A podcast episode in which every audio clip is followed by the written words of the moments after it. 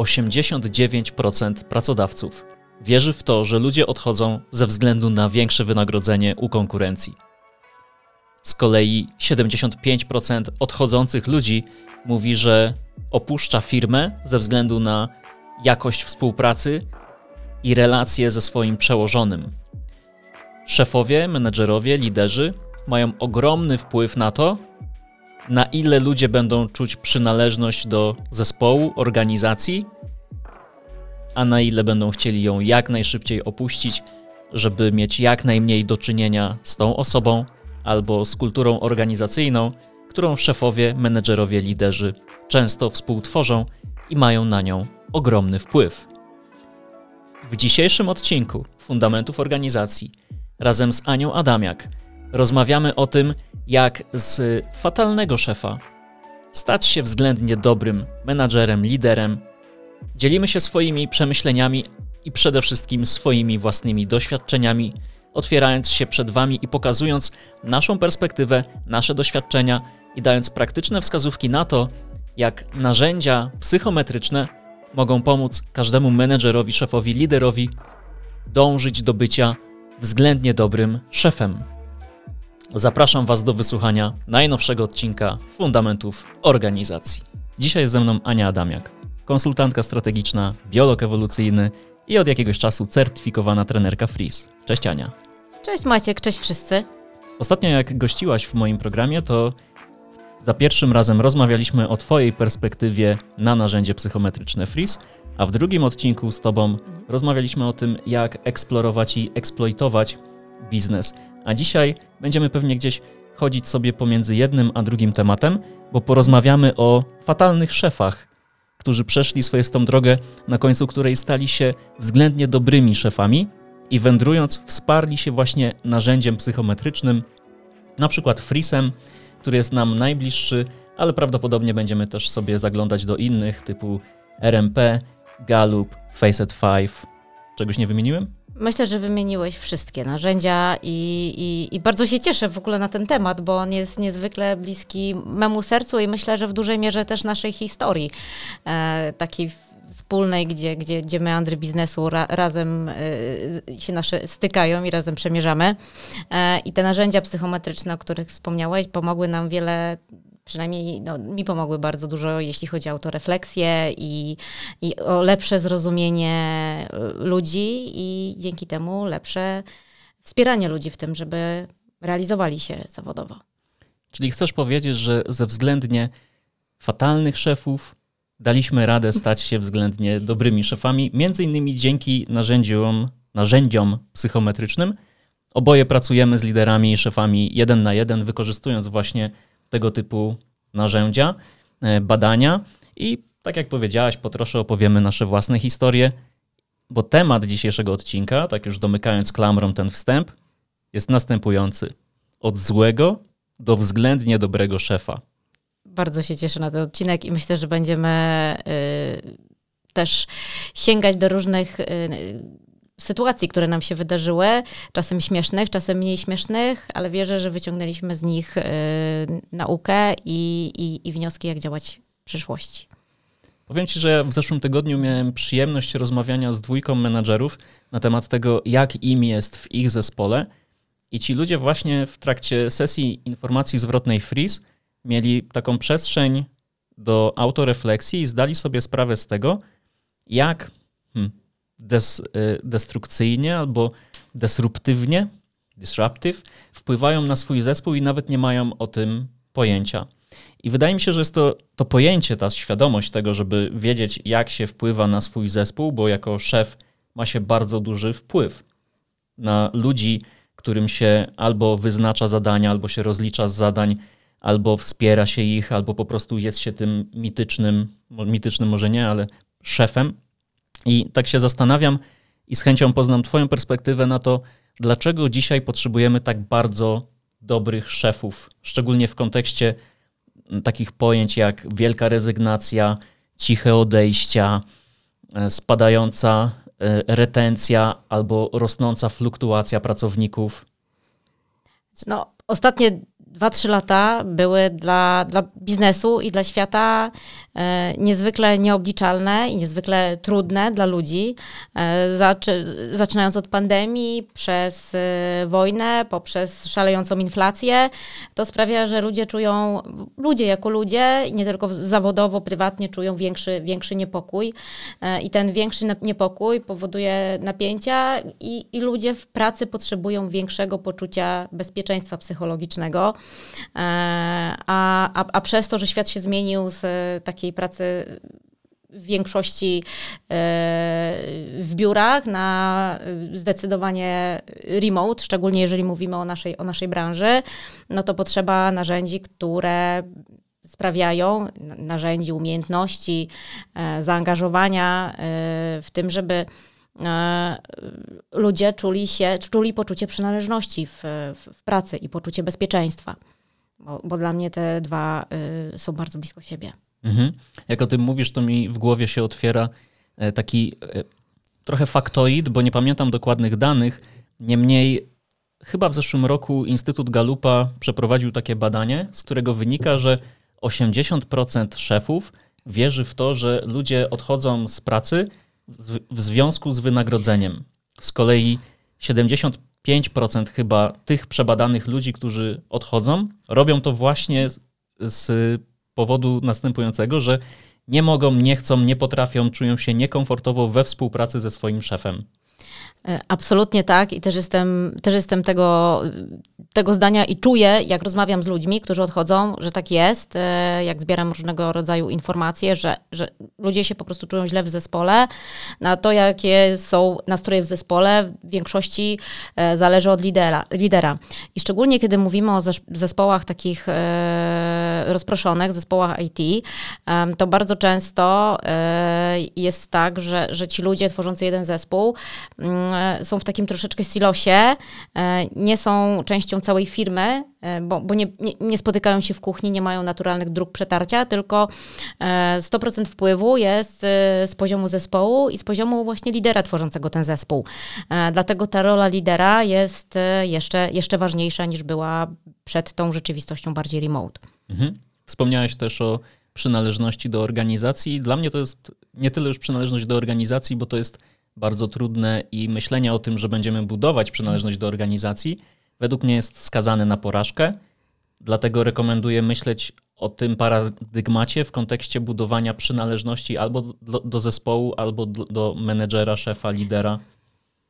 Tak, absolutnie się, się, się zgadzam. Mhm. Więc kiedy mówimy o tym, że ludzie odchodzą z jakiegoś powodu z firmy, to ja sobie myślę, że no nie zostali, bo nie mieli dla kogo na przykład zostać. Oczywiście w tym całym y, wątku nie chcę mówić, że wynagrodzenie, pieniądze nie są ważne, bo mitem jest to, że mm, pieniądze motywują ludzi i mitem jest to, że pieniądze nie motywują ludzi. Prawda jest zawsze gdzieś po środku, szczególnie tak jak powiedziałaś, czasy mamy bardzo niespokojne, nieprzewidywalne, niejednoznaczne i zapewnienie sobie bezpieczeństwa, poduszki finansowej, odpowiedniego wynagrodzenia prawdopodobnie staje się teraz dużo ważniejsze niż na przestrzeni ostatnich 10-20 lat. Tak, ale też są ludzie, którzy są drajwowani kasą e, i to jest ok, bo każdy ma być, e, dla każdego jest jego motywacja jakby indywidualna i, i, i, po prostu taka jest. No ale są też ludzie, którzy są drajwowani właśnie tym, że są w miejscu, które daje im realne poczucie bezpieczeństwa i na przykład nie odczuwają stresu w pracy. E, jeśli mieliby wybierać pracę o wyższej pensji, ale z większym stresem, to zdecydowanie wybiorą zarabiać mniej, ale czuć się czuć się bezpiecznie i, y, i, i, to jest ważne, żeby rozumieć też potrzeby ludzi i w ramach danej organizacji, która ma pewną, pe, pewien charakter, e, wspierać, wspierać ludzi w tych ich motywatorach. Mhm. To otwierasz wątek właśnie tego, że powiem, zgeneralizuję. Czasami nam się wydaje, że to, czego my potrzebujemy, to nasi ludzie też potrzebują. A teraz ty mówisz, że warto rozumieć potrzeby naszych ludzi. Jak to możesz przełożyć na e, kanwę bycia szefem i swoje własne doświadczenia? Osobiście zauważyłam, że e, ludzie są skuteczniejsi, e, jeśli dostają kontekst i jeśli e, ja jako szef staram się zrozumieć ich potrzeby i wspierać ich w tych potrzebach, bo, bo są osoby, które będą potrzebować więcej, pracować więcej godzin, bo chcą więcej kasy, a są osoby, dla których absolutnie najważniejsze jest to, żeby e, mogli wyjść e, z pracy o 16 i zająć się tym, co jest dla nich ważne w życiu, w życiu prywatnym. Także nie ma czegoś takiego jak ogólny przepis na to, jakby, jak być dobrym szefem wobec wszystkich ludzi. E, trzeba otworzyć oczy, uszy na każdego człowieka e, jako jednostkę. I, I to jest jedyne skuteczne dla mnie podejście do tego, e, żeby budować silne, rozumiejące się zespoły. To jak już wchodzimy w obszar definicji dobry szef, zły szef albo fatalny szef, tak jakbyś miała zdefiniować swojego złego szefa, może kiedyś takiego miałaś, od którego jak sobie pomyślisz o takim człowieku, od razu chce ci się uciekać że dla mnie zły szef to jest szef, który nie dzieli się kontekstem, e, nie dzieli się jakimś większym celem, który stoi za realizacją konkretnych zadań, konkretnego projektu. E, I to jest też szef, który nie daje ownershipu mi jako osobie e, odpowiedzialnej za jakiś obszar. Nie, nie daje ownershipu, a jednocześnie oczekuje decyzyjności na takim poziomie, można powiedzieć, atomowym, pomimo a, ale jeśli chodzi o, o, o, big picture, chcę tutaj y, mikrozarządzać. Y, I to jest dla mnie niezwykle trudna sytuacja, bo kiedy nie mam kontekstu i nie mam ownershipu, ciężko mi jest y, sobie wyobrazić, że jestem w stanie podejść do takiego tematu naprawdę tak z, z głębokim zaangażowaniem i zrozumieniem. Ownership, właścicielstwo. Właścicielstwo. Ostatnio właśnie się zastanawiałem nad tym, wybaczcie tę dygresję, wiecie, że jesteście u mnie i to się będzie zdarzać.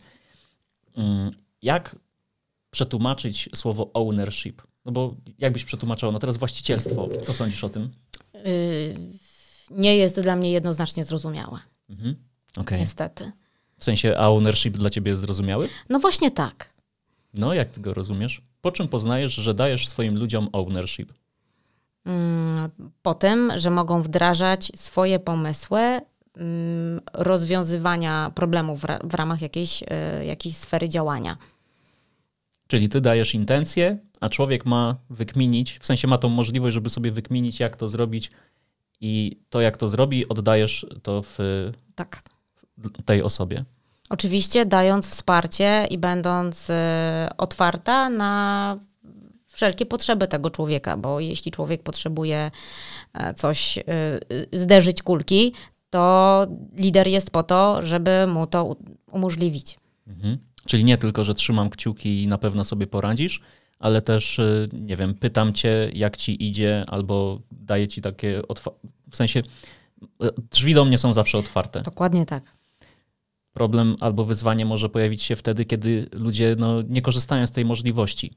Wydaje mi się, że to może być dosyć częste, że liderzy mówią: Jesteśmy dla Was, mm, kiedy chcecie, to przyjdźcie. Ale ludzie... to muszą dać społeczny dowód słuszności, że tak się dzieje, bo jeżeli mówimy, mm, że możecie przyjść właśnie, ale mamy y, drzwi, drzwi zamknięte, jesteśmy wygaszoną ikonką na Slacku i 50% czasu jesteśmy na urlopie, no to wtedy to jest takie iluzoryczne powiedzenie, że drzwi do mnie są zawsze otwarte. Drzwi do mnie są zawsze otwarte wtedy, kiedy ja napiszę z problemem, e, ja jako e, e, człowiek z zespołu, którym opiekuje się jakimś tematem, napiszę do szefa, że, że chciałabym zderzyć jakiś, jakiś temat, bo, bo, bo potrzebuję porady i ten szef po prostu jest, e, a nie jest gdzieś tam.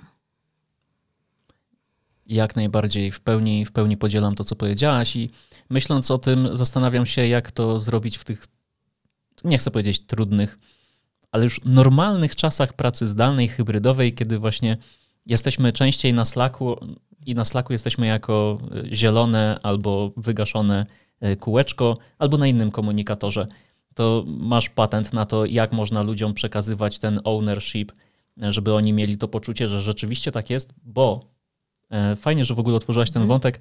Jakiś czas temu, nie wiem, z miesiąc temu, mhm. rozmawiałem właśnie z jednym menadżerem, który bardzo narzekał na to, że jego szef chce od niego, żeby brał odpowiedzialność jednocześnie nie dając mu decyzyjności mhm. i dodatkowo jeszcze będąc bardzo trudną osobą do skomunikowania się, bo ten szef wszystkich szefów... Takie klasyczne hijackowanie, yy, znowu użyłam, yy, porywanie, porywanie zadania, czyli szef da, daje zadanie, ale potem je odbiera, bo w jakiś tam sposób ma pomysł na to, e, jak po swojemu się z nim rozprawić.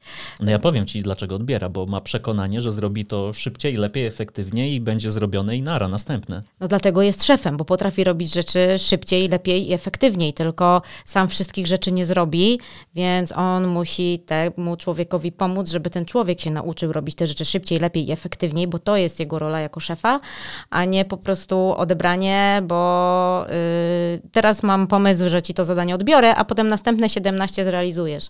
To te następne 17 zadań będzie realizowane na dużo niższym zaangażowaniu, no bo po co mam się angażować, jak mi coś może zostać odebrane i no i idziemy dalej do, do, do rezygnacji, bo, bo się nie dogadaliśmy.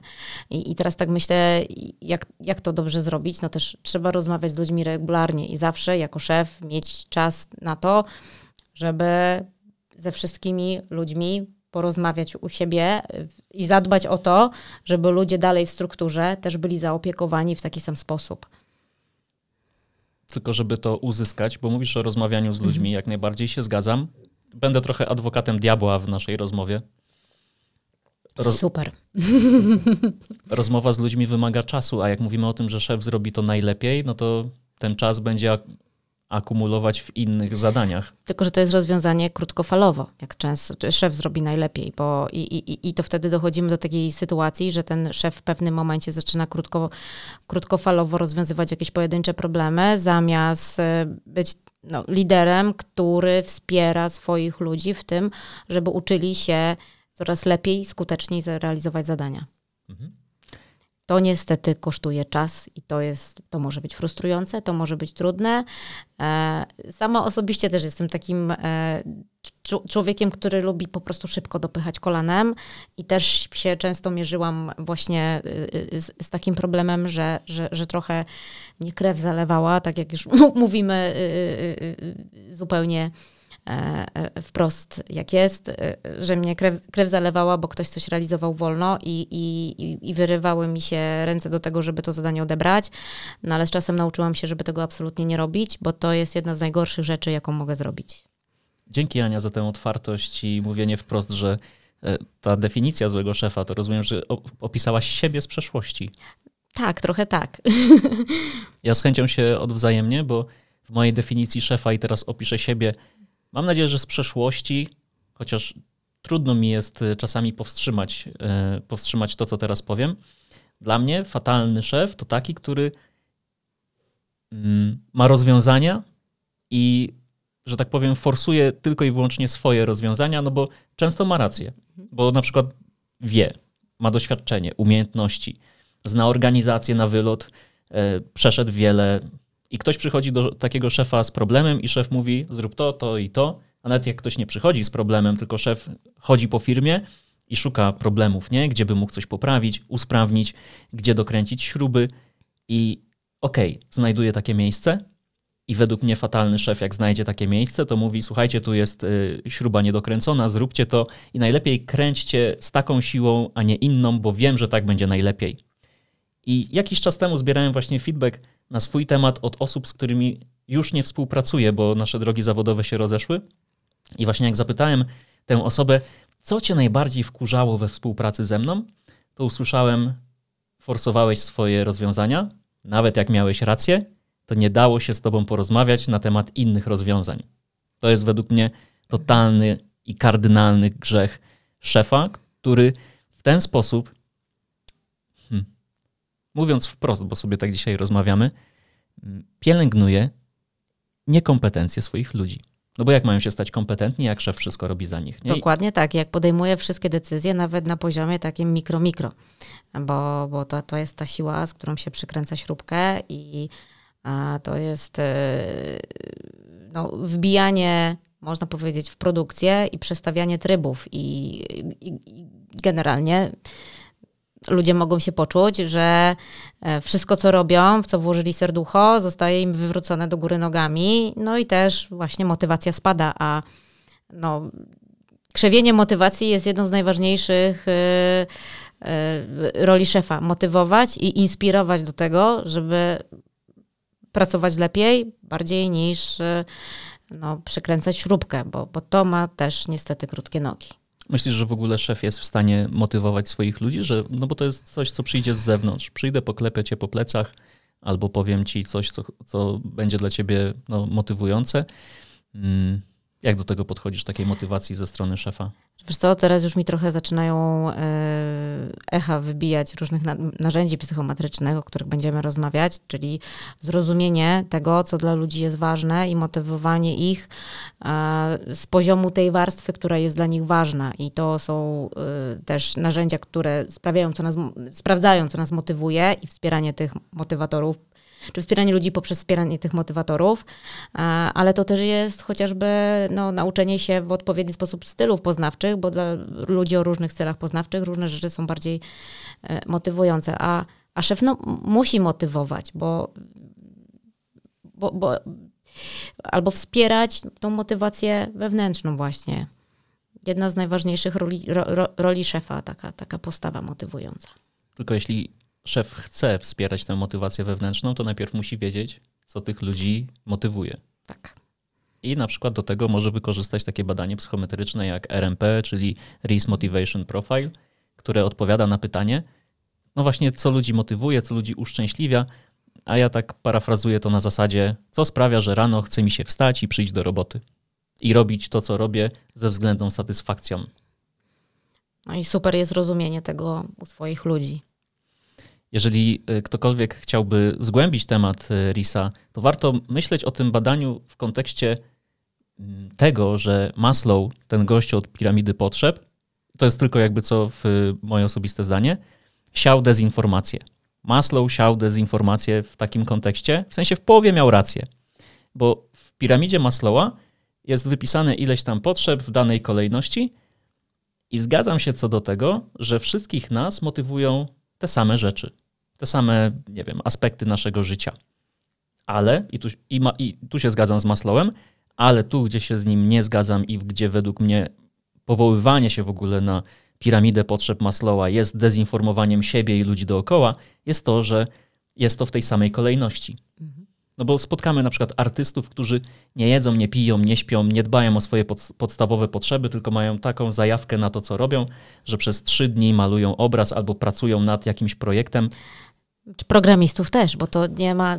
To ka każdy może być w takim, w takim flow, że no, w tym momencie, tu i teraz liczy się to konkretne zadanie i i to jest też super być w takim stanie. Oczywiście, jeśli e, nie jesteśmy w takim stanie non-stop, tylko to jest jakiś taki no, zryw. I to wydaje mi się, że też jest okej. Okay.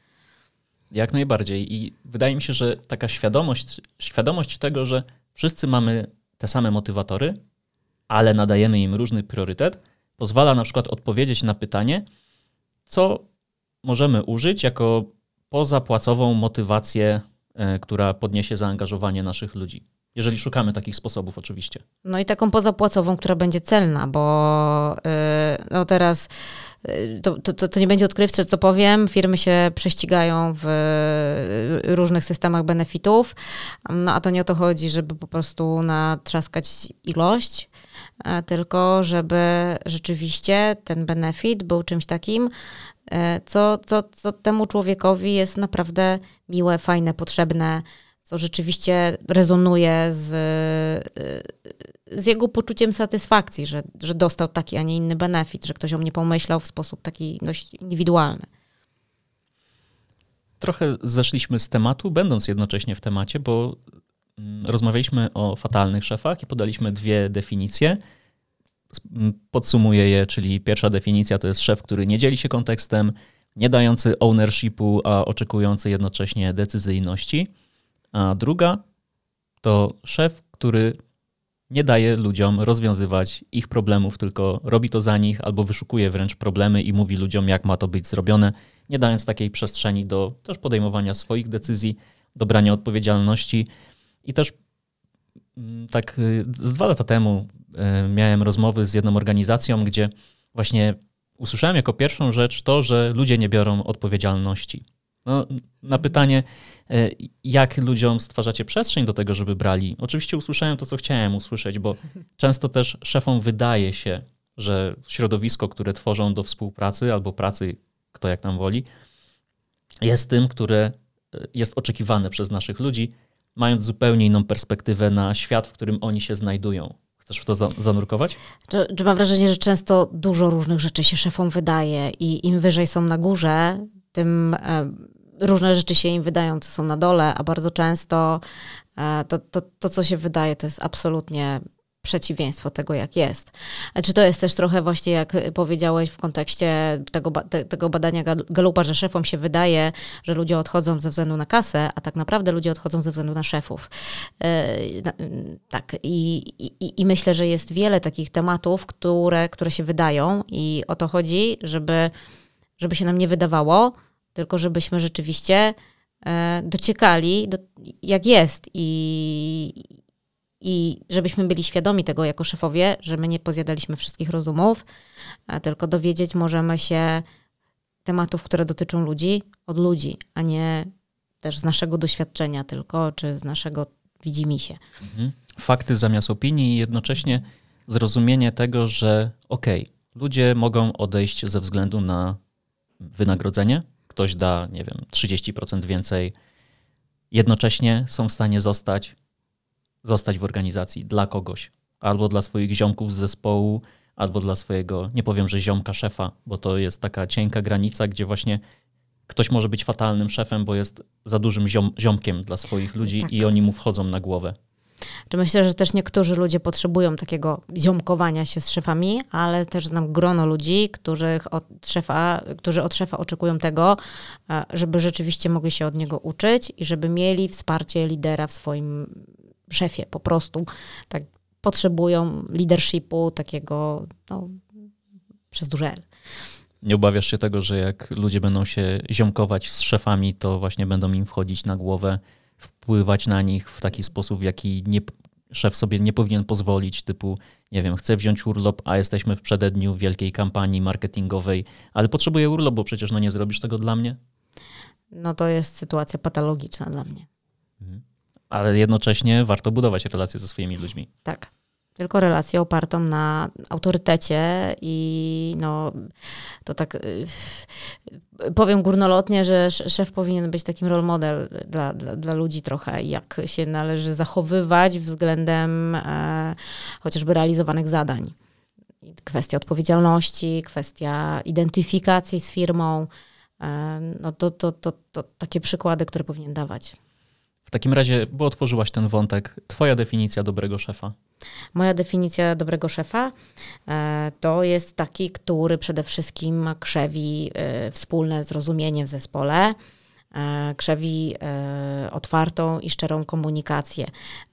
I to wspólne zrozumienie nie polega na tym, że wszyscy myślimy tak samo, tylko wszyscy wiemy, jak mamy, jak różnie mamy i potrafimy czerpać z tego, z tego wartość. I to jest ok, że jedna osoba ma podejście jakieś do rozwiązania problemów, inna osoba ma inne.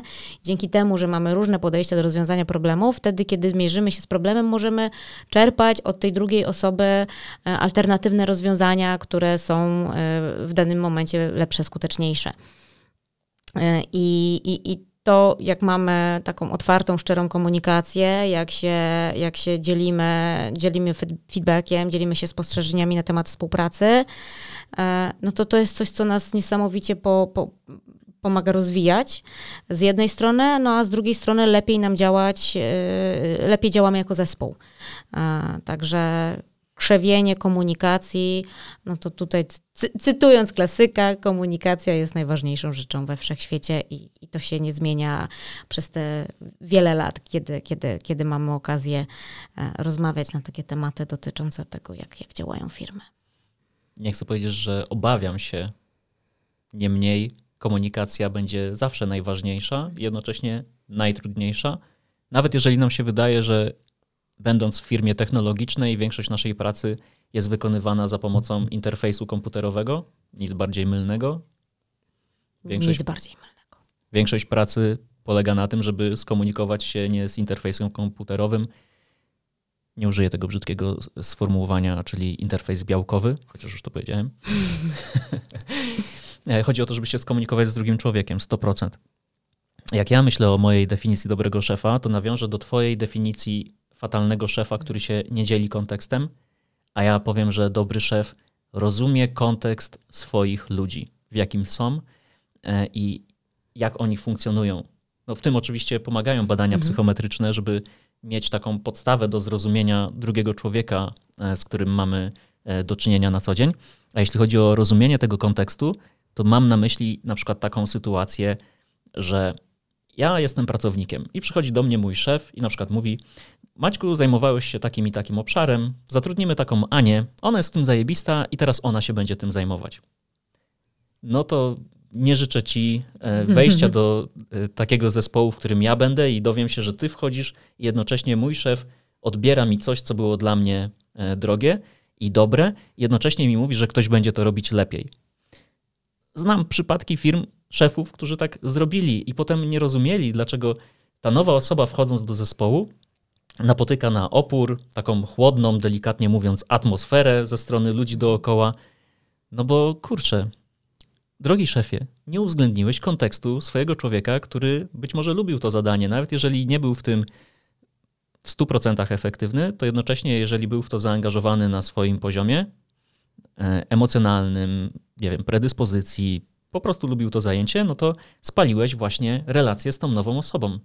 Powodzenia dla ciebie, nie? Gdybyś weszła do takiego zespołu. Powodzenia w ogóle dla takiego zespołu, bo, bo to jest taki y, y, rozłam w zespole, a szczególnie jeśli mówimy o e, mniejszych zespołach, e, no to to może być bardzo trudne do, do odbudowania. No i mniejszy zespół, tym y, więcej relacji i one są bardziej intensywne, no bo współpracujemy ze sobą blisko. Nie jest tak, że to się rozejdzie gdzieś po kościach, że to jest ktoś z zupełnie innego działu i a dobra, przecież duża firma, no to... To ja sobie pójdę gdzie indziej. E, szczególnie jak mam jakieś na przykład wolne bardziej e, stanowisko, tak. Dokładnie, więc rozumienie kontekstu swoich ludzi według mnie jest na wagę złota, tak samo jak e, dzielenie się tym kontekstem, w zasadzie dzielenie się swoim kontekstem. I to, żeby szef nie żył w tej drugiej rzeczywistości, to co ty mówiłaś, że szef nie widzi tych problemów, nie, może sobie z nich nie zdawać sprawy. I pytanie, na ile aktywnie poszukuje mhm. Rozumienia problemów swoich ludzi. I wydaje mi się, że dobry szef to jest też ktoś taki, kto rozumie, że to, co mnie przychodzi łatwo, a komuś trudniej, nie wynika z tego, że ktoś jest mniej inteligentny, mniej, mniej pracowity, mniej rzetelny, cokolwiek. To na przykład wynika z predyspozycji i znowu badania psychometryczne, tak jak w mhm. przypadku wewnętrznych motywacji naszych ludzi, mogą tutaj bardzo skutecznie pomagać. Mogą pomagać i też mogą dać takiemu szefowi e, zrozumienie tego, e, dlaczego ci ludzie mają inaczej. Takie niefrustrowanie się, dlaczego ci ludzie nie dopychają tych zadań. Przecież to zadanie po prostu trzeba dopchnąć, pojechać do następnego i, i, i, i po co się na przykład roztrząsać. Czy to są takie już problemy, które ja potencjalnie miałam i z którymi się nauczyłam, których się nauczyłam trochę nawigować, które się nauczyłam nawigować dzięki narzędziom psychometrycznym. Ale to wymaga sporo pracy nad sobą, w zasadzie bez ale, to po prostu wymaga sporo pracy nad sobą, e, żeby, żeby stać się mm, lepiej rozumiejącym swoich ludzi z szefem. I według mnie, ja zgadzam się z tym, co powiedziałaś, chciałbym tylko dodać to, że przed tym krokiem, żeby zrozumieć swoich ludzi, super kluczowe, zajebiście kluczowe jest to, żeby zrozumieć najpierw siebie. Tak. I te swoje potencjały, predyspozycje, e, żeby wiedzieć, co się wnosi do zespołu, a co może być trudniejsze. No i też, żeby ludziom dać znać, y, słuchajcie, ja mam takie preferencje, predyspozycje czy styl poznawczy y, i ja to wnoszę do zespołu, tutaj może być ze mną trudniej. Poznajmy wspólnie wszystkich preferencje poznawcze y, i, i, i zróbmy to razem, żebyśmy się lepiej zaczęli rozumieć. 100%. Dodam tylko w gwoli e, doprecyzowania preferencje poznawcze. To jest na przykład sposób, w jaki postrzegamy otaczający nas świat. Każdy z nas postrzega świat trochę inaczej. jak już ten świat spostrzeżemy i na przykład zbierzemy informacje na temat tego, co jest dookoła nas, te informacje przetwarzamy. I każdy z nas też trochę inaczej. Jak? Na przykład jedni wolniej, drudzy szybciej. Zauważycie tu u tych osób, które szybko podejmują decyzje i u tych osób, które wolniej podejmują decyzje i być może teraz możecie się utożsamić z jedną albo z drugą grupą. No i jak już sobie przetworzymy te informacje, to je stosujemy w ten czy inny sposób już na zewnątrz i to może powodować różnego rodzaju sytuacje w zespole. I te różne sytuacje możecie też mapować, wykorzystując narzędzia psychometryczne. Mówimy dzisiaj dużo o narzędziach psychometrycznych. Jeśli jesteście stałymi słuchaczami podcastu, to wiecie o czym mówimy. Jeśli dopiero zaczynacie słuchać fundamentów organizacji, za chwilę powiemy, czym są te narzędzia psychometryczne. Może trochę strasznie to brzmieć.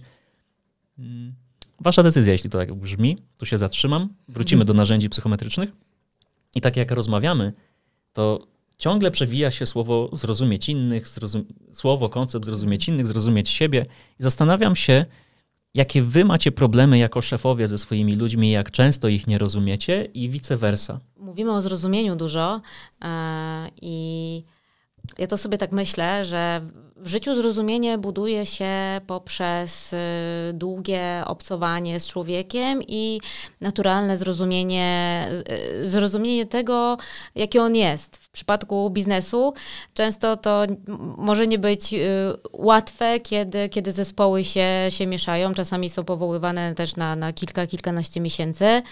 E, no i e, biznesowo po prostu, po prostu opłaca się e, optymalizować komunikację i dawać ludziom e, narzędzia, rozwiązania do tego, żeby rozumieli się lepiej. I właśnie to takie, takie jest dla mnie biznesowe zastosowanie narzędzi psychometrycznych. E, po prostu są to, są to dla nas skuteczne narzędzia do tego, żeby zespół komunikował się lepiej, jeśli jest w odpowiedni sposób wdrożony w korzystanie z tego narzędzia. Świetna definicja. To do, dodając e, taki bardziej teoretyczny kontekst, badania, narzędzia, testy psychometryczne pozwalają w wystandaryzowany sposób pomierzyć różne aspekty człowieka. Pomagają w opisaniu potencjalnych zachowań w nowych sytuacjach, naturalnych sposobów rozwiązywania problemów, form komunikacji, naszej reakcji na stres czy innych aspektów ludzkiej osobowości. Osobowość człowieka jest no, złożonym konstruktem, co tu dużo mówić i w zależności od tego, jakie narzędzie psychometryczne wybierzemy, może nas opisywać z tej czy z innej strony. Czasami używam takiego porównania, metafory w kontekście narzędzi psychometrycznych, że to jest tak jakby wejść do domu luster i oglądać siebie z bardzo wielu różnych perspektyw, nawet z tych, z których normalnie nie mamy możliwości siebie zobaczyć. I to nam dają narzędzia psychometryczne. One przyjmują różne formy Najczęściej możemy je zobaczyć, e, doświadczyć w formie kwestionariusza, który zawiera w sobie pytania jedno lub wielokrotnego wyboru. Niemniej każde z tych narzędzi będzie charakteryzować się własną metodologią i podstawą teoretyczną. Dobrze by było, żeby takie, e, taka podstawa była. Jeżeli zdecydujecie się przebadać czymkolwiek, sprawdźcie, co stoi za tym badaniem, w sensie właśnie jaka podstawa teoretyczna i całokształt będzie wpływać na to, jak będziecie odbierać to narzędzie. Bo mhm. jeżeli będzie bez podstawy teoretycznej, no to być może doświadczycie tak zwanego efektu horoskopowego, że bardzo generyczne sformułowania na wasz temat y, będą opisywać was, jak i wszystkich dookoła, stwierdzicie. No i jednocześnie też ważne jest, żeby mieć z tyłu głowy to, że narzędzia nie oceniają, nie wartościują, wynik badania, w zasadzie pomiar, bo sobie coś e, mierzymy, nie jest ani dobry, ani zły, i jednocześnie mój profil nie będzie ani lepszy, ani gorszy od na przykład Twojego profilu, Ania, albo od kogokolwiek e, innego. To, co bym mogła tutaj dodać, Śmiało. to to, że właśnie dowiemy się przede wszystkim, że mój profil jest inny od innych. I to jest takie pierwsze, e, pierwsze otwarcie głowy e, przy korzystaniu z w zasadzie dowolnego narzędzia psychometrycznego, takiego, które, za którym stoją e, merytoryczne pod, podstawy. E, e, jest to, jest to narzędzie po prostu psych, psychometryczne. I ten moment dowiedzenia się, że kurczę, ja jestem inna od innych, albo inni są inni ode mnie, e, to jest taki moment, kiedy, e, kiedy nagle zaczynamy rozumieć, to jest ok, że, że ci, ci, ci moi ludzie mają inaczej, bo oni wnoszą co, coś innego i oni mają inne zadania do zrealizowania. E, I nie musimy, a w zasadzie to nawet byłoby niedobrze, gdybyśmy byli wszyscy tacy sami. I to jest ok, że ktoś nie myśli i nie działa tak jak ja. To jest, to jest normalne. Chyba, że chcemy zatrudniać swoich klonów. Chyba nie chcemy. Ja bym powiedział, że to zależy. Niemniej wa- warto mieć z tyłu głowy coś takiego, że jak właśnie to, co powiedziałeś, że ktoś ma inaczej niż ja, to nie znaczy, że to jest gorsze, że będzie mniej efektywne. Po prostu to jest inny sposób na przykład postrzegania świata, albo inny sposób reagowania w sytuacji stresowej, albo inne potrzeby. To, że na przykład mnie motywuje robienie ciekawych rzeczy, abstrakcyjnych, niejednoznacznych, wcale nie oznacza, że wszyscy ludzie z mojego zespołu powinni mieć ten sam driver. Dokładnie tak. I też mm, posiadanie świadomości, że ja mam taki driver e, i że właśnie nie wszyscy muszą mieć tak samo, e, jest e, takim no, świetnym narzędziem do budowania samoświadomości i, i, i do budowania tego, e, że no właśnie to jest super, że innych motywuje coś innego, bo kogoś innego e, może motywować to, czy być ważne dla niego, że na, przykład potrzeba porządku. E, I to jest też dobrze zrozumieć, że ktoś może tak mieć i że dla niego to jest ważne, pomimo iż dla nas to nie jest pierwszy fokus, ujmę to tak. Tak, szczególnie jeśli jestem sz- szefem, który świetnie odnajduje się w sytuacjach niepewnych, niejednoznacznych, kiedy są tak zwane strzały z boku i w sumie nie potrzebujemy harmonogramu, po prostu polecimy z tym, co jest, nie planujmy za dużo, e, nie przewidujmy przyszłości, a nasi ludzie na przykład mogą mieć potrzebę, żeby to robić. I wiedząc, że oni mają tę potrzebę i mając tę świadomość, że komunikując się z osobą o innych potrzebach czy innych preferencjach poznawczych, jedziemy trochę do innego kraju. Tak jak Adam Przymusiała w y, odcinku o ultrabadaczu w kontekście CEO firmy programistycznej użył świetnej metafory, że to jest tak jakby nie rozumiejąc tego, że to tak działa, to tak jakby Polak chciał się dogadać z Chińczykiem po polsku. Próbując, wypowiadając polskie słowa, bo trzymając się tego, że przecież wszyscy mają rozumieć świat dokładnie tak, jak ja rozumiem. Niech się dostosują. No, Chińczyk nie zrozumie po polsku, w sensie Genialna metafora. 100% Adam, kudos dla ciebie. I idąc dalej w kontekście narzędzi psychometrycznych, jakbym ci zadał, Ania, takie pytanie. Jak być dobrym szefem, mając świadomość tego, że są narzędzia psychometryczne i one opisują e, mnie jako szefa i opisują moich ludzi?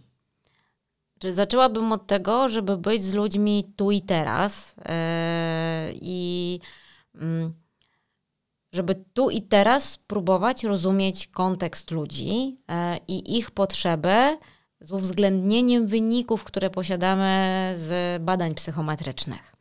E, I myślę, że e, to właśnie bycie z ludźmi tu i teraz i zrozumienie kontekstu sytuacji, kontekstu tych ludzi i wspieranie ich, a nie, nie realizowanie zadań przez nich, tylko wspieranie ich w dążeniu do rozwiązania e, problemów, do realizacji zadań, e, jest e, jedną z najważniejszych roli lidera, szefa. Tak ja to odczuwam. Mhm. A według Ciebie, jakbyśmy mogli zmapować, w sensie według Ciebie, jeśli możemy zmapować korzyści, jakie będą dla szefa, który stwierdzi, OK, przebadam siebie, jak będzie całkiem fajnie, czegoś się dowiem, to przebadam moich ludzi. To jakie korzyści byś wymieniła w tym kontekście, takie najważniejsze dla Ciebie? Dla mnie jako szefa, że wiem, jakie są e, cechy moich ludzi i style poznawcze I Twoje. e, i Czy to, moje. czy to style poznawcze, czy e, motywatory, czy sposób reakcji na stres, czy Twoje właśnie Mhm. Jakiekolwiek inne aspekty, jak na przykład potrzeby wynikające z naturalnych sposobów myślenia i działania. To, to jest dla mnie magia, bo ja, bo ja wiem, to jest dla mnie takie API komunikacyjne. Ja nie muszę tego człowieka poznawać dwa lata, bo często nie mam na to czasu. Ja od razu wiem i widzę, jakie potrzeby komunikacyjne on ma, czy jakie właśnie motywatory.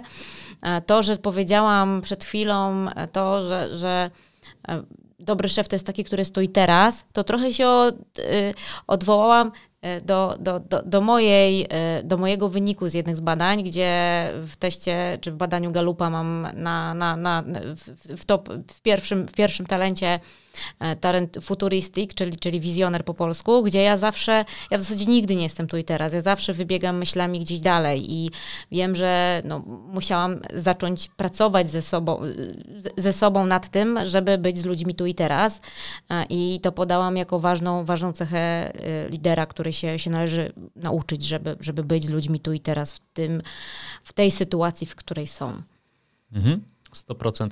E, bo to też słyszę to takie odwołanie z początku naszej rozmowy, kiedy mówiłaś, że szefa po prostu nie ma. Z jednej strony deklaruje, mhm. OK, jestem dla was, ale z drugiej strony zupełnie mnie nie ma w waszym kontekście. Nawet jak moje drzwi są otwarte i wejdziecie mhm. do mojego gabinetu, e, jeżeli pracujecie stacjonarnie albo napiszecie do mnie na Slacku, to i tak wam nie odpowiem, bo jestem zupełnie gdzie indziej. To jeszcze tak dopowiem, borując dalej, że tak powiem, w tym temacie, to, to, to w Galupie mamy coś takiego, jak jest kontekst, czyli myślenie o przeszłości, o tym, co się hmm. wydarzyło.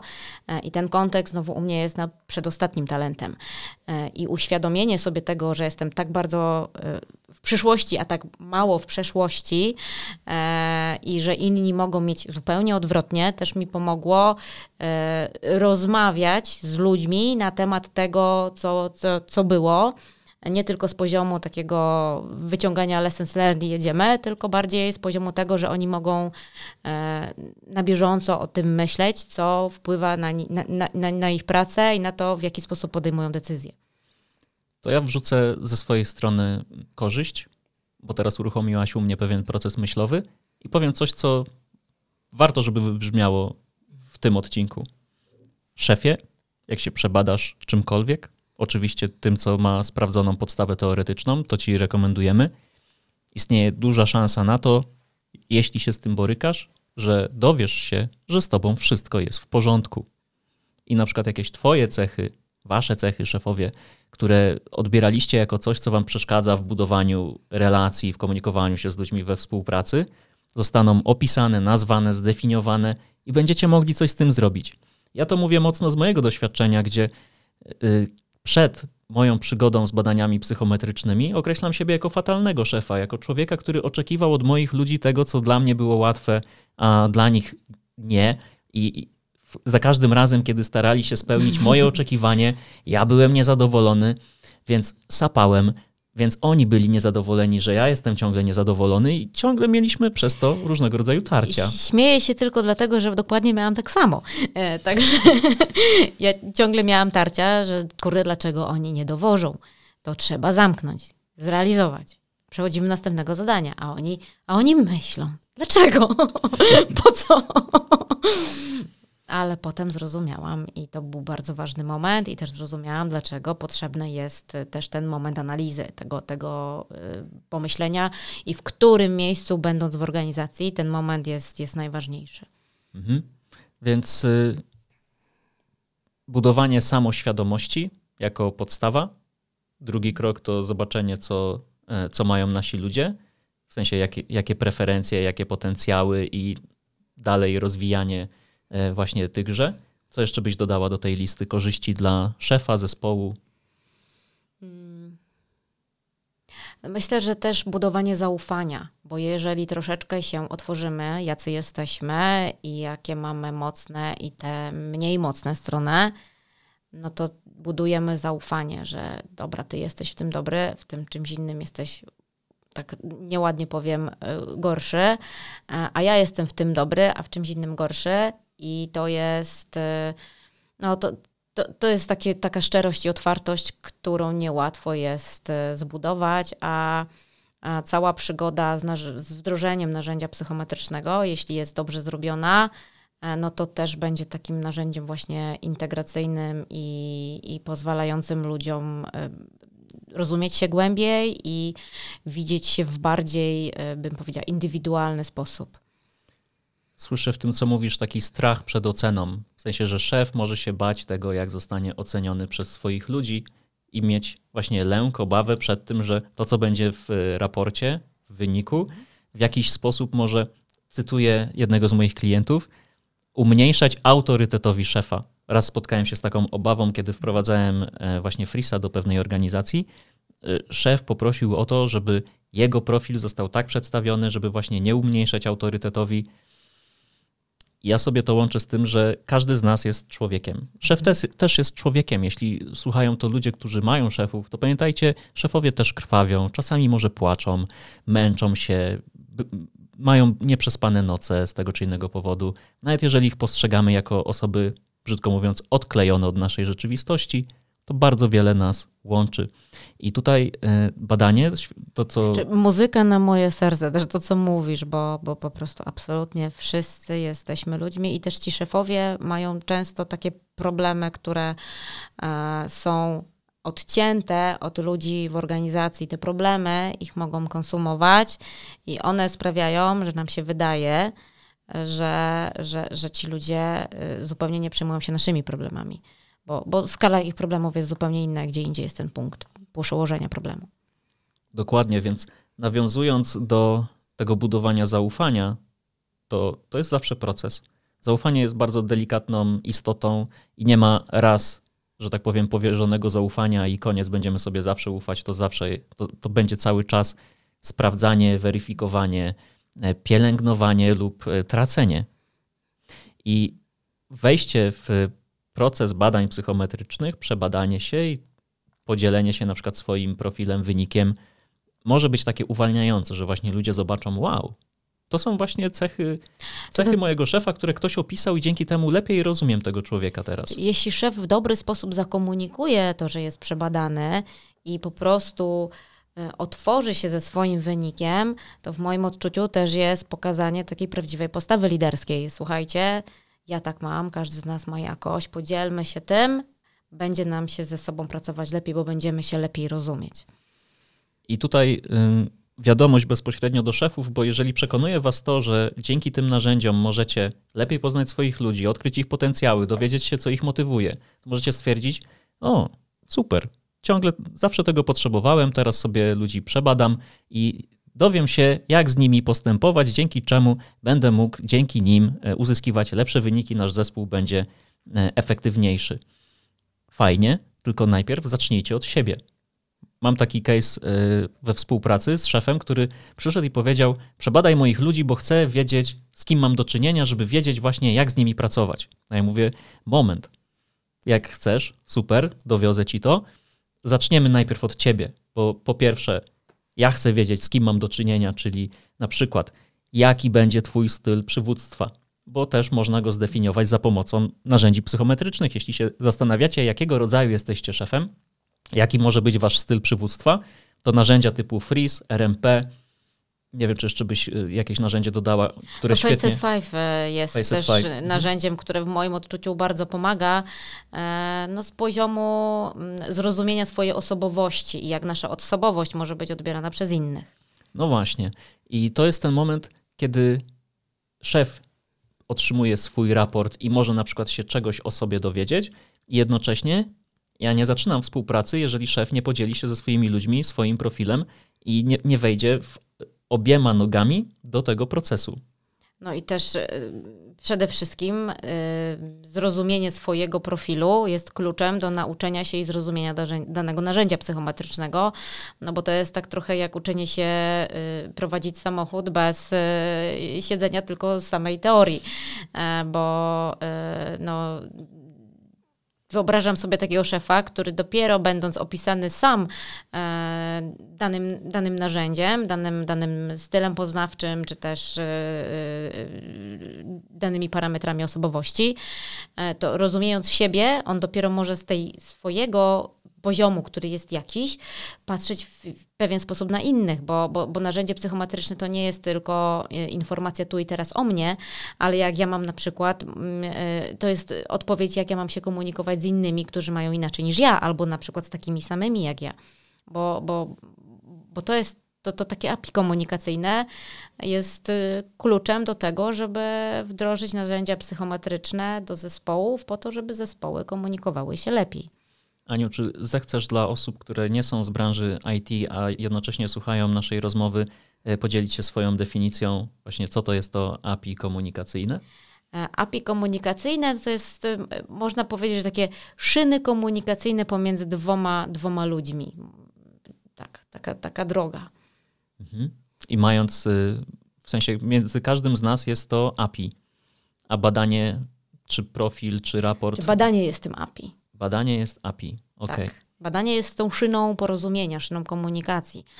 Ja mam taki styl poznawczy, ty masz taki styl poznawczy i nasze API komunikacyjne polega na tym, że osoba o stylu A ma takie potrzeby komunikacyjne, osoba o stylu B ma inne potrzeby komunikacyjne i dwie osoby rozmawiając ze sobą z tyłu głowy wiedzą, jak udzielać odpowiedzi, czy też jak zadawać pytania, mhm. po to, żeby dany styl poznawczy y, w możliwie przyjazny sposób zrozumiał nasze oczekiwania, czy też potrzeby żebyśmy na tych szynach się nie zderzyli na przykład i te kolejki nie wywróciły się. Dokładnie tak.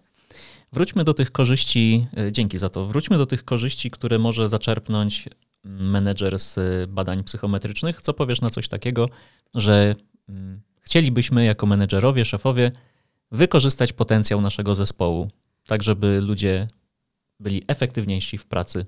Jak badania mogą w tym pomóc według Ciebie? Um, są pewne rodzaje zadań, e, które są preferowane dla konkretnych stylów poznawczych i e, w ramach zespołu mamy różne rodzaje zadań. E, I jeśli w zespole mamy różne rodzaje zadań, które są preferowane dla różnych stylów poznawczych i różne style poznawcze, to możemy w bardziej optymalny poznawczo sposób rozdzielić te zadania.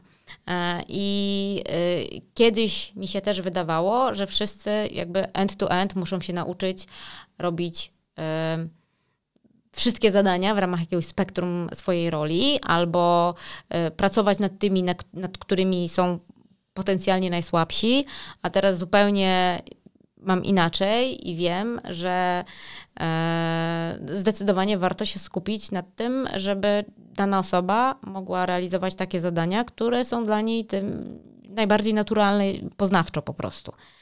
E, I to nie jest tak, że nie, wykluczamy realizację zadań, które są niewygodne poznawczo. Absolutnie jesteśmy w pracy i każdy z nas musi zrealizować pewne pewien komplet y, y, zadań, żeby rozliczyć się z tego, co robi, robi dla firmy. Mm, natomiast y, rozdzielając zadania, warto jest mieć z tyłu głowy te preferowane preferencje poznawcze. Mhm. To jednocześnie nie byłbym sobą, gdybym nie dorzucił czegoś od siebie e, z, z magicznym słowem e, zmieniam bo jako frisowy wizjoner dla mnie to jest bardzo łatwe, żeby zmienić na przykład zadanie i ty mówisz o mhm. E, rozdzielaniu zadań, czyli przyporządkowy, mhm. przyporządkowywaniu, e, ustalaniu obszarów odpowiedzialności, a ja tutaj oczywiście to podbijam i jednocześnie pójdę nie krok dalej, tylko krok w bok, bo mhm. jeżeli jakieś zadanie według mnie sprawia komuś trudność, to naszą rolą jako szefów mhm. jest na przykład pomyślenie z tą osobą, oczywiście, żeby ona też się czuła współodpowiedzialna za zmianę sposobu realizacji tego zadania. I posłużę się tutaj swoim przykładem, który opisywałem jakiś czas temu na LinkedInie. E, I to był przykład, w którym dzieliłem się tym, że ja kiedyś sprzedawałem usługi IT. Ojejku, wypowiedzenie tego było dla mnie trudne, bo sama, sama sprzedaż.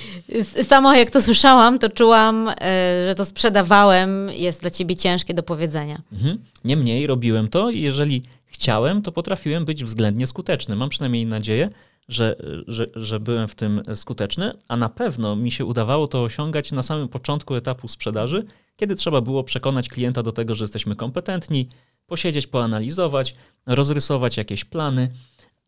Niemniej w momencie, w którym dochodziło do negocjacji, domykania sprzedaży, wiecie, domknięcia deala, że kliencie podpisz wreszcie tę umowę, to dla mnie to było tak wielkie niesienie pianina, że no, sprzedaż usług IT, sprzedaż czegokolwiek, dla mnie jest spalająca.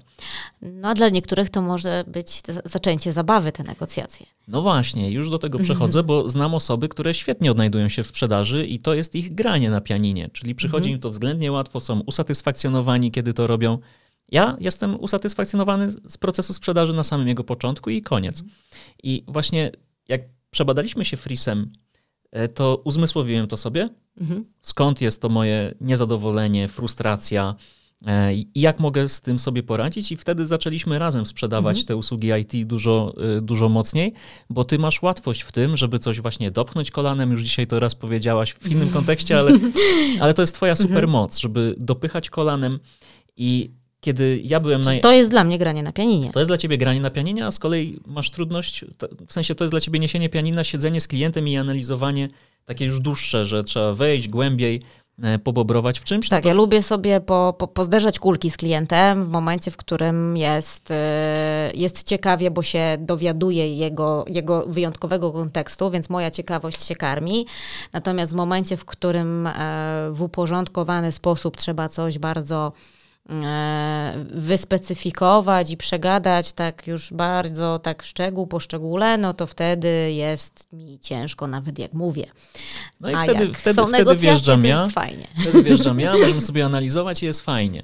I właśnie do, do, czego tu, do czego tu zmierzamy w tej, y, w tej opowieści z naszej przeszłości, że jeżeli jest jakieś zadanie, które jest niesatysfakcjonujące, to na przykład narzędzia psychometryczne pozwalają sobie to uzmysłowić na przykład wam jako szefom, co was nie satysfakcjonuje w waszej pracy, albo zobaczycie swój zespół z zupełnie innej perspektywy. Dam jeszcze inny przykład, żeby to zobrazować. Kiedyś badałem właśnie narzędziem psychometrycznym Freeze pewną organizację, e, gdzie większość ludzi e, miała w sobie coś takiego jak aktywną i dominującą perspektywę struktur, czyli potrzebę tego, żeby zanim się w coś zaangażuje, móc to sobie przemyśleć, zrozumieć i dopiero jeżeli zrozumiem, zaangażuje się. I taką potrzebę miała większość ludzi w tej firmie. Ich szef był kimś, kto nie potrzebował rozumieć. Jemu mhm. wystarczyło jedno zdanie, i na tym jednym zdaniu potrafił kreować różne wersje i różne możliwe przyszłości.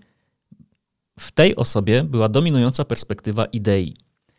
I akurat kiedy robiliśmy to badanie, to ta firma miała swój event integracyjny i ten szef po badaniu na jakiejś e, wieczornej imprezie miał wygłosić swoją wizjonerską, bardzo mm, górnolotną i niejednoznaczną przemowę.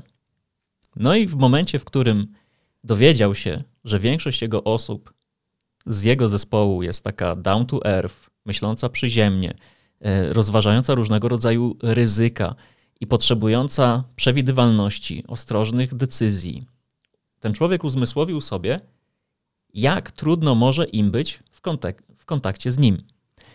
No i w jakiejś tam przerwie przyszedł do mnie i zapytał mnie, właśnie mi powiedział: Słuchaj, ja mam taką wizjonerską tą prezentację, a ja wiem, że ci ludzie potrzebują czegoś innego. Co mam teraz robić? Mega robota trenera w ogóle, tak. Było to otwierające dla tej osoby, mhm. więc y, tak, zdecydowanie. I ten człowiek mnie pyta, co ja mam w takiej sytuacji zrobić? Odpowiedziałem mu jak wizjoner do wizjonera.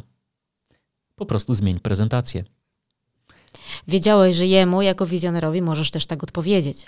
Mhm, tak, i on mhm. na początku, wow, e, w sensie to było dla niego trudne. W tej pierwszej mhm. chwili widziałem ten grymas na jego twarzy, a potem się uśmiechnął i powiedział, już wiem, co mam zrobić. No, nie? no i oczywiście zmienił prezentację i jakoś to się udało. E, poszli dalej z dużo większą świadomością mhm. siebie e, i tego, jak podchodzą do różnych zadań mhm. i jakich ludzie podchodzą do, do różnych zadań. Idziemy dalej w korzyści? E, czy ja bym też nawiązała trochę do tego, co powiedziałeś, e, jeśli chodzi o, o, o to zmieniam, e, bo dla mnie nawet nie sama rodzaj zadań, ale nawet sposób delegowania zadań, to jaki kto ma styl poznawczy, możemy w różny sposób delegować do niego zadania.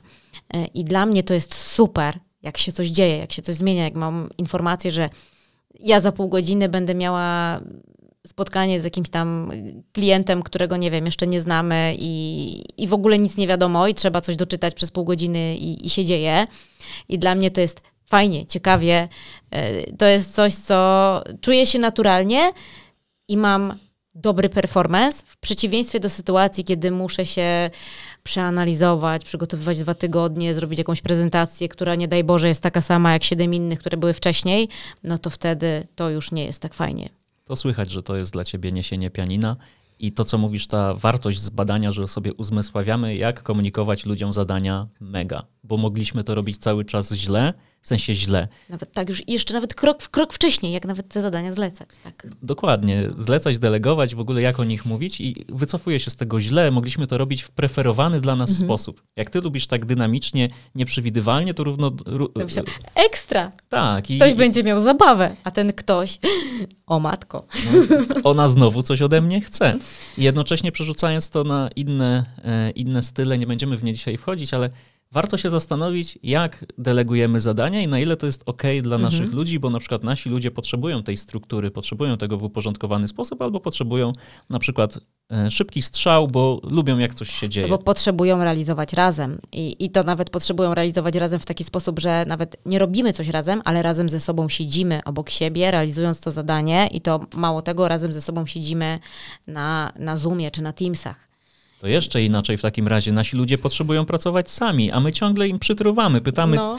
czego potrzebujecie. Może coś dla was zrobię, a ci ludzie chcą po prostu polecieć solo, bo są takimi samotnymi wilkami albo orłami gdzieś latającymi w przestworzach, a ciągle ktoś im zawraca gitarę, czytaj szef, który y, ma dobre intencje, a ludzie mogą to postrzegać jako mikromanagement, Tak, jako brak zaufania. dokładnie tak. Więc badania... Kurde, dowożę. Co on mi tutaj cały czas chce mnie poklepywać po ramieniu? Czy on nie widzi, że ja dowożę? Dokładnie. I jak y, to powiedziałaś, to weszła mi do głowy kolejna korzyść, jaka może dla was płynąć y, menadżerowie, z tego, że wy będziecie przebadani i przebadacie swoich ludzi no, konkretnym narzędziem psychometrycznym, które będzie odpowiadało waszym potrzebom. Niemniej w tym kontekście, który mam teraz w głowie, to na przykład różni ludzie lubią w różny sposób dostawać feedback. Jak ty lubisz dostawać feedback? Ja lubię dostawać feedback od razu i lubię dostawać feedback konkretnie i bezpośrednio.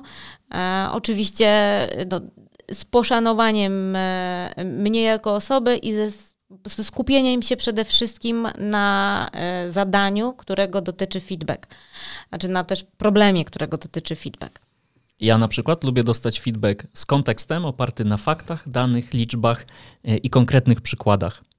Najlepiej, żeby był e, z niewielkim ładunkiem emocjonalnym. W sensie, jeśli jest duży ładunek emocjonalny podczas przekazywania feedbacku, ja na przykład czuję się umęczony. Ja też. Zdecydowanie. I dla szefów czy szefa jest to świetna informacja do tego, jak się skomunikować z tym człowiekiem i przekazać informację zwrotną, na przykład pozytywną, konstruktywną informację zwrotną, żeby nasz człowiek pracował jeszcze efektywniej, albo żeby czuł się właśnie doceniony, zmotywowany. Brak tej wiedzy będzie powodować to, że naszym ludziom możemy przekazywać w niewłaściwy sposób informację zwrotną.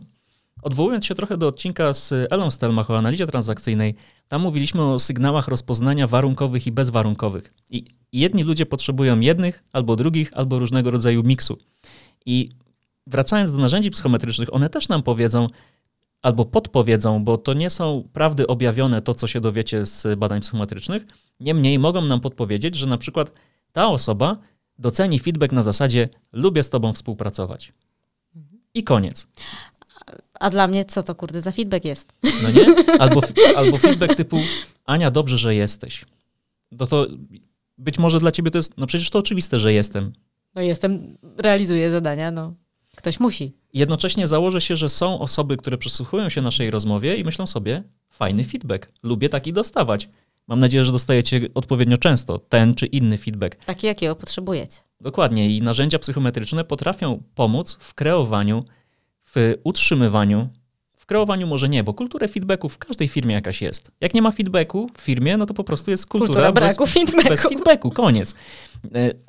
Narzędzia Albo pomogą, nie ma feedbacku innego niż głaskanie, co też jest no jeszcze gorsze z mojego, z mojego punktu twojego. widzenia. Mojego. a ktoś by się obruszył, co ona gada. No to super, że się chwalimy, nie? No właśnie, Tylko co to przynosi? Już musiałam. w porządku, nie ma, nie ma sprawy. E, I więc jak, e, znaczy bez, bez więc jak, mam nadzieję, że słyszycie, jak wiele możliwości otwiera się przed każdym z nas, jeżeli skorzystamy z, ze wsparcia, jakim są narzędzia psychometryczne. I chciałbym, żebyśmy podbili to, że to nie są prawdy objawione. Nie są. To jest jeden wycinek tego, y, jak mamy, y, czy to mówimy o frisie w kontekście stylów poznawczych, czy Facet 5 w kontekście osobowości, ale to jest jeden mały wycinek, który nie pokrywa całego człowieka. To jest narzędzie, które nam pomagać ma y, w tym, żeby się lepiej komunikować i już. Załóżmy, że ktoś się przysłuchuje naszej rozmowie i stwierdza, coś w tym jest. Przebadam się, ok, osoba się przebadała, e, pozwoliło jej to otworzyć sobie różne przemyślenia na swój sposób, e, na swój sposób, na swój temat. Przebadała ta osoba, w sensie doprowadziła do przebadania swojego zespołu. I ja wychodzę z takiego założenia, że wdrożenie, czyli jednorazowe przebadanie zespołu jest łatwe. No bo to jak mhm. ze stworzeniem oprogramowania dzisiaj, stworzyć oprogramowanie to nie problem. Ale kwestia tego, żeby to było użyteczne, żeby ludzie z tego korzystali, żeby widzieli wartość po miesiącu, po trzech miesiącach, po dwóch latach. Więc pytanie, Ania, jest takie, według Ciebie, jak utrzymać ducha narzędzia w organizacji, jeśli już je sobie wdrożymy i stwierdzimy, że nam to coś dało na samym początku? Zaczęłabym od tego, e, że bez względu na to, czy mamy trenera wewnętrznego, bo są też takie organizacje, czy nie, zawsze mamy jedną osobę w organizacji, która jest odpowiedzialna za krzewienie tego narzędzia i zadbanie o to, żebyśmy byli y, aktualnie z narzędziem, bo jeśli zrobimy takie badanie i potem okazuje się, że za chwilę dołączają nowe osoby i one nie mają tego badania i zatraca nam się komunikacja na ten temat, e, no to to będzie tak jak po prostu jednorazowa nauka y, czegokolwiek i potem nie uczenie się dalej, czyli, czyli, czyli, czyli troszeczkę zmarnowany czas. E, także odpowiedzialna osoba, która dba o to, y, y, żeby organizacja była aktualnie, żeby wszystkie osoby były, były przebadane. E, no i e, budowanie różnego rodzaju narzędzi, czy też e, komunikatów, które są wokół, wokół tego narzędzia.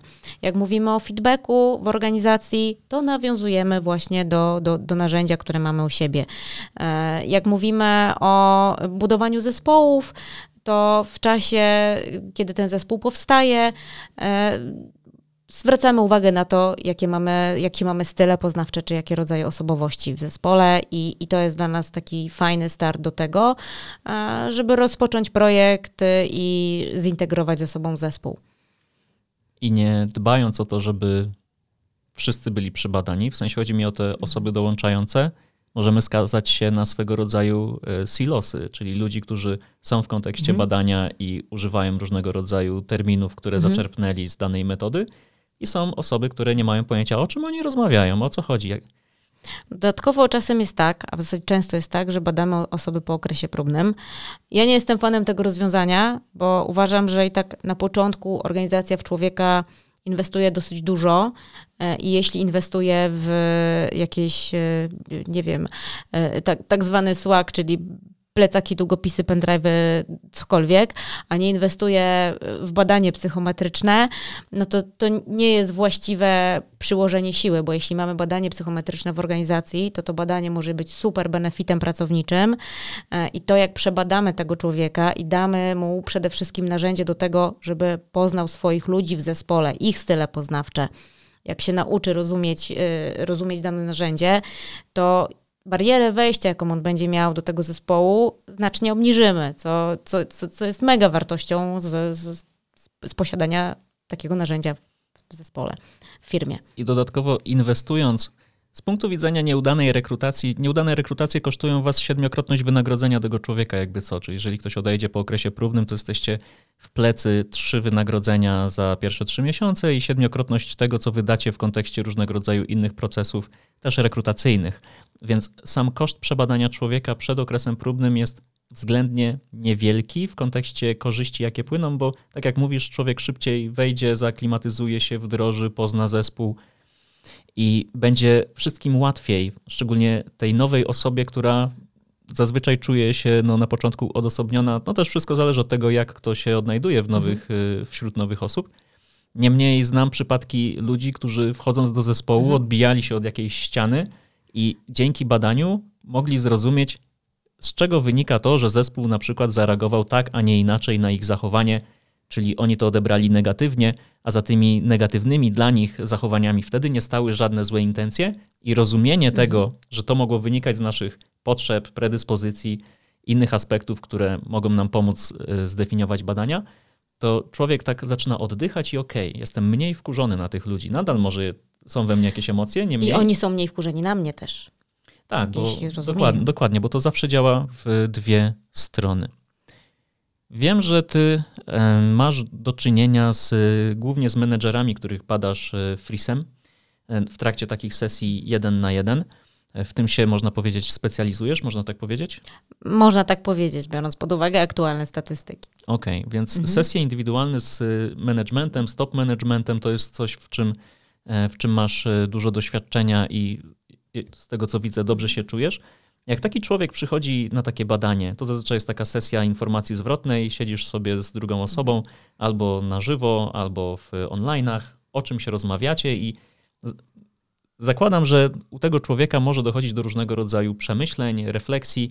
E, Masz jakieś takie e, spostrzeżenia, jak wpływa na pojedynczego menadżera ta, takie badanie, kiedy nagle sobie coś uzmysławia właśnie za pomocą danego narzędzia? Często słyszałam takie, aha, to moi ludzie pewnie mają tak, a ja tak nie mam. E, Bo moi ludzie obserwują takie, takie i takie zachowania e, i stąd może się to brać po prostu, że oni mają tak, a nie inaczej, że oni tak bardzo dopytują, albo że oni mają taką potrzebę mm, personalnego kontaktu, takiej, takiej y, y, empatii większej od, od, od szefa. E, Także ten moment aha i, i, i zrozumienia, jak ja mam, i że właśnie ludzie mogą mieć różnie, i jakie tak naprawdę często też zaglądamy do raportu, jakie są statystyki dla, dla, dla, dla danej e, płci stylu poznawczego, e, no, to, no to to jest taki moment naprawdę otwierający i, e, i bardzo często jest tak, że no ja bym chciał wiedzieć dokładnie, jak oni mają, i to mi pomoże takie i takie problemy rozwiązać, bo w tym zespole mam jakiś tam konflikt i to może z czegoś tam wynikać. Jak o tym mówisz, to ja mam w głowie takie pojęcie, związek frazeologiczny, że po przebadaniu się menedżer zaczyna chodzić z luźniejszymi majtkami. Bo jak ktoś nosi za ciasne, to chodzi poirytowany, szczególnie na swoich ludzi. I znowu mówię trochę o sobie oczywiście, Mhm. bo przed tym, zanim zacząłem interesować się, jak mają inni ludzie, jak ja mam, to ludzie mnie wkurzali. Trudno mi było zrozumieć, dlaczego ktoś pracuje tak, a nie inaczej, czyli nie po mojemu.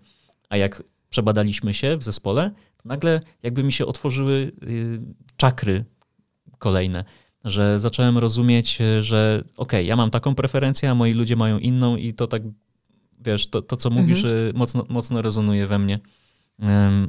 Co jeszcze y, menadżerowie według ciebie mogą wynieść z takiej sesji jeden na jeden dla siebie, poza zrozumieniem tego, że ich ludzie nie działają przeciwko nim? Tak, i też jest e, refleksja nad swoją rolą w kontekście stylu poznawczego. E, Bo to nie jest tak, że wszyscy e, menedżerowie mają takie, można powiedzieć, książkowe, preferowane style poznawcze dla swojej roli. E, To jest często pewnego rodzaju wyzwanie i jak e, rozmawiam z menedżerami, którzy mają na przykład już tak frisowo, zaczęliśmy mówić konkretnie wysoką e, perspektywę, czy, czy, czy aktywną perspektywę relacji i jest im ciężko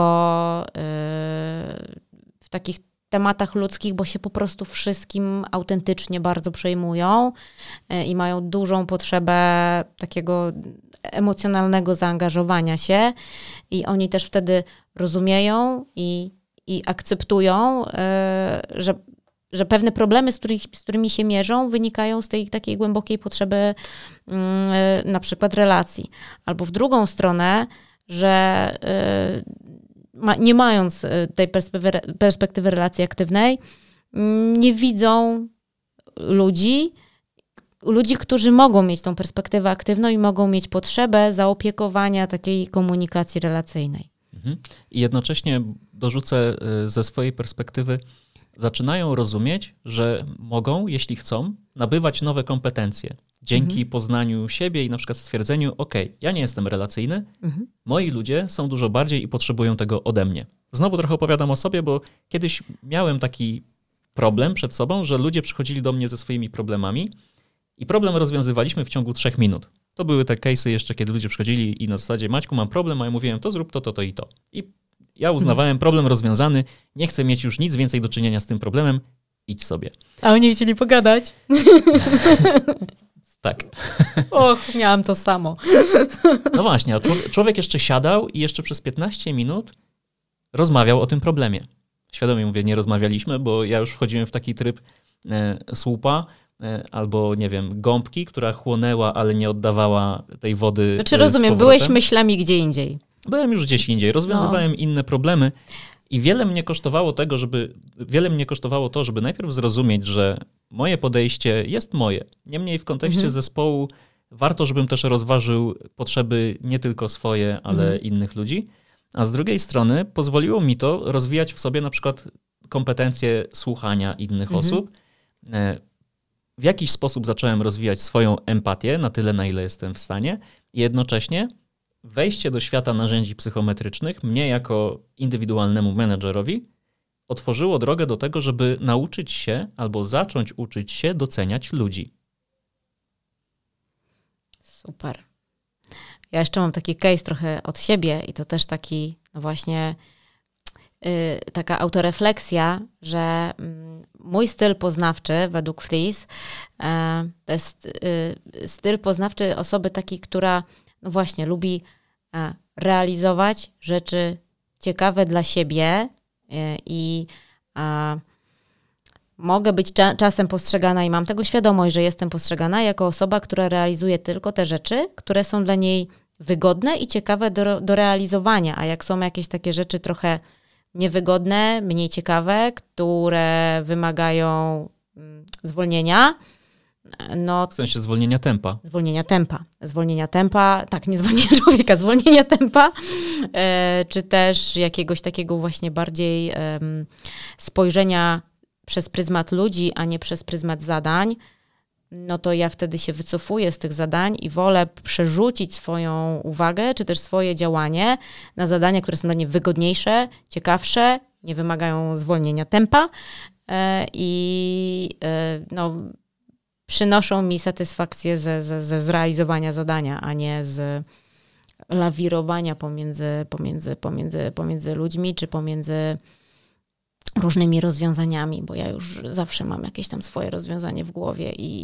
i, i po co się zastanawiać nad innymi. Mm. I po otwieranie tych różnych perspektyw, o których y, mówimy, jest wyjątkowo, no, mam nadzieję, że to tak słychać, i wartościowe, i potrzebne, i jednocześnie sesja indywidualna z trenerem pozwala nam, jako menadżerom, zebrać na swój temat taki obiektywny feedback, który będzie wynikać e, właśnie z danej metody E, I ten feedback przeczytamy sobie w naszym profilu i dowiemy się, w tym masz potencjał, a tutaj są Twoje ryzyka. I jednocześnie, jak taką e, sesję odbywamy z trenerem, to mamy się od kogo poodbijać. Nie wiem, jak Ty to obserwujesz, ja zauważam coś takiego, że no, menedżerowie względnie rzadko proszą o feedback. Jestem w stanie mhm. na palcach jednej ręki policzyć menedżerów, których znam, którzy otwarcie proszą swoich ludzi o informację zwrotną i coś z nią potem robią. Jak ją przyjmują, to rzeczywiście ją przyjmują, a nie na zasadzie wchodzą w tryb obronny i zaczynają tłumaczyć, albo wręcz no, zaczyna to. Albo przyjmować. sobie zbiorą feedback i się w ogóle nie odniosą. Na przykład. Mhm. I właśnie ogromne, y, ogromną wartość daje współpraca z trenerem, właśnie w takim kontekście jeden na jeden. Odwołam się do case'a, który miałem niedawno, że jeden szef wszystkich szefów, jak dostał ode mnie feedback właśnie na podstawie badania, nie powiedziałem mu nic, czego ten człowiek by o sobie e, nie wiedział, odnosząc się do profilu, jaki e, wyszedł w ramach e, danej metody. I człowiek ten powiedział, że wow, dawno nikt mnie tak nie uziemił jak ty. No, słuchajcie, jeżeli wchodzicie w taki proces, to nie płacicie trenerom za to, żeby mówili wam tylko miłe rzeczy, tylko żeby mhm. pokazali wam właśnie tę perspektywę, o której mówiliśmy, że szef często nie dostrzega tej drugiej, tej drugiej Też strony. trudną perspektywę, tą, że dlaczego z nami może być ludziom ciężko. Ja teraz rozumiem, dlaczego ludziom może być ze mną ciężko na przykład, bo, bo mogę być postrzegana jako osoba, która się nie interesuje ich problemami, ich ryzykami, bo jest mi ciężko wejść w takie, takie zainteresowanie. Hmm? I poznanie profilu drugiej osoby jest i uwalniające dla tej osoby, i dla ludzi, z którymi ten menedżer, ten szef współpracuje. Brzmi to wszystko wspaniale. Normalnie cukier, puder, tęcza i wszystko. Znasz jakieś przypadki albo case'y niewłaściwego użycia narzędzia przez menedżera po tym, jak ta osoba się przebadała? Znam i to myślę, że sporo, niestety. Um, bardzo często spotykam się z taką sytuacją, że poprzez narzędzie psychometryczne um, menedżerowie legitymizują swoje złe, ujmę tak, złe zachowania wobec ludzi. Ja tak mam i tu mam taki styl poznawczy, więc on tak może mieć, więc jest wszystko ok, że ja mogę się tak zachować, bo mam taki styl poznawczy. A to jest wręcz odwrotnie. Jak ja mam taki styl poznawczy, który ma pewne rzeczy nieaktywne, to ja dzięki temu, że mam wynik badania, otwieram swoje oczy, uszy na to, że inni mają inaczej, inne mają potrzeby. Więc korzystanie z narzędzia jako z wytrychu do usprawiedliwienia swoich zachowań albo do skupienia, e, do tego, żeby cały świat się skupił na moim stylu poznawczym, no to jest coś, co jest bardzo e, nie okay i, i, a i niestety często obserwowane przeze mnie. Ania, powiedziałaś, że znasz wiele takich przypadków. Ktoś mógłby teraz pomyśleć, no to niezłą robotę robicie. um, no to jest ciebie... właśnie też e, to, żebyśmy mądrze korzystali z tych narzędzi. No to jest, e, to, to jest tak jak z każdym narzędziem. Można je użyć do, do, do dobrych celów, a można też sobie na przykład nim zrobić krzywdę. Mm. Ja tutaj zachęcam e, do tego, że jak się już czymś przebadamy, to warto się zwrócić do tego trenera nawet już po badaniu i opowiedzieć o narzędziu ze swojej perspektywy, po to, żeby trener mógł na przykład zweryfikować, na ile słuchaliśmy z mojego doświadczenia ludzie często słyszą to, co chcą. Wasi ludzie robią to samo. W sensie macie takie wrażenie na pewno, jak coś do nich mówicie, to człowiek załapuje tylko 30% tego, co przekazaliście i często, zgeneralizowałem, niemniej tak jest, często też jest tak z klientem, dlatego warto, żeby rozmawiać z tym trenerem i dzielić się swoją perspektywą po to, żeby trener mógł skalibrować e, wasze podejście. Znam menedżerów, którzy po sesjach informacji zwrotnej na pytanie, jak e, sądzisz e, teraz o sobie mhm. w kontekście tego narzędzia, które poznałaś czy poznałeś, mówią, no teraz wiem, że jestem zajebisty, a inni nie. Tak. No i to jest rolą trenera wtedy, żeby powiedzieć tej osobie, że nie jest to aż tak zero-jedynkowe, wręcz przeciwnie.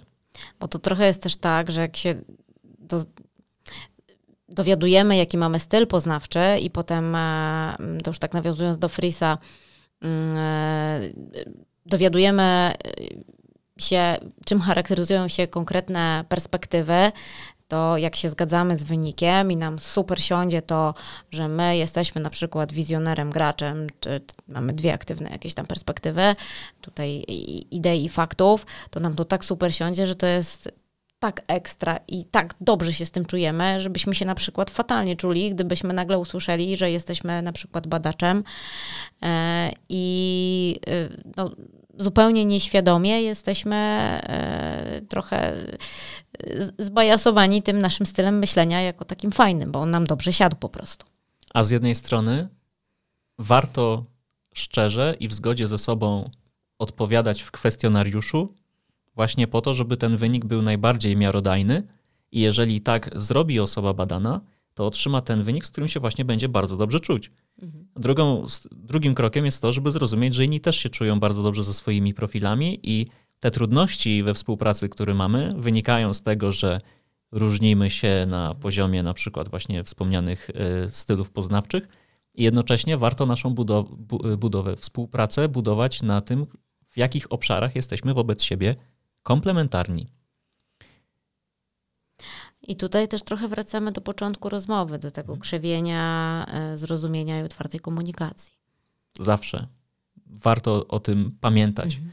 E, Ania, tak sobie myślę, bo dzisiaj omówiliśmy ten temat szeroko, miejscami gdzieś zeszliśmy trochę głębiej. Narzędzi jest wiele. W mhm. naszej rozmowie prze, przewinął się Freeze, RMP, Gallup, Facet 5, jest jeszcze PCM, Disk, Insight, MB, MBTI i prawdopodobnie masa innych wartościowych narzędzi, których ja nie znam, ty nie znasz mhm. i nie wymieniliśmy. Więc jest tego wiele. Załóżmy, że słucha nas lider, menedżer, szef i myśli sobie super.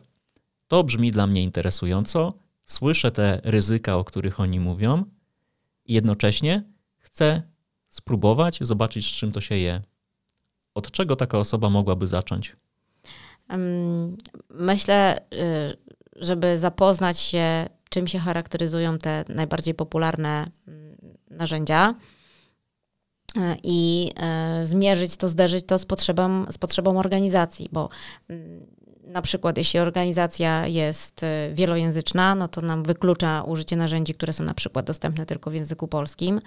E, jeśli zależy nam na tylko i wyłącznie na indywidualnym rozwoju menedżerów, no to będzie bardziej y, przydatne narzędzie, które bada głęboko człowieka, e, a jeśli zależy nam na komunikacji, e, no to wtedy potrzebne jest nam narzędzie, które jest w łatwy sposób praktyczny sposób e, aplikowalny do tego, żeby ludzie dobrze rozumieli swoje wyniki i żeby dobrze rozumieli wyniki innych, bo jeśli mamy narzędzie, które daje wyniki bardzo precyzyjne w parametrach, to nie możemy oczekać, oczekiwać, że nie wiem, 20-30 osobowy zespół, który się ze sobą e, w jakiś tam sposób miesza, będzie miał świadomość y, stylów, czy, czy też profilów wszystkich swoich kolegów, e, takich bardzo sparametryzowanych, więc wtedy lepiej jest wybrać narzędzie, które przedstawia dane w prosty i praktyczny sposób.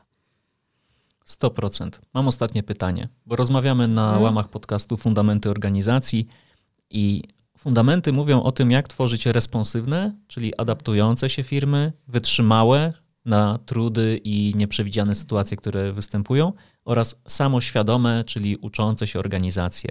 Mhm. Jak według Ciebie narzędzia psychometryczne wpisują się do tego konceptu? No tak jeden do jednego bym powiedziała. No, samoświadomość i to jest samoświadomość e, na temat innych członków zespołu i, i, i, narzędzia psychometryczne są najprostszą drogą do tego, żeby tą samoświadomość i współświadomość wszystkich e, zbudować i, i otworzyć.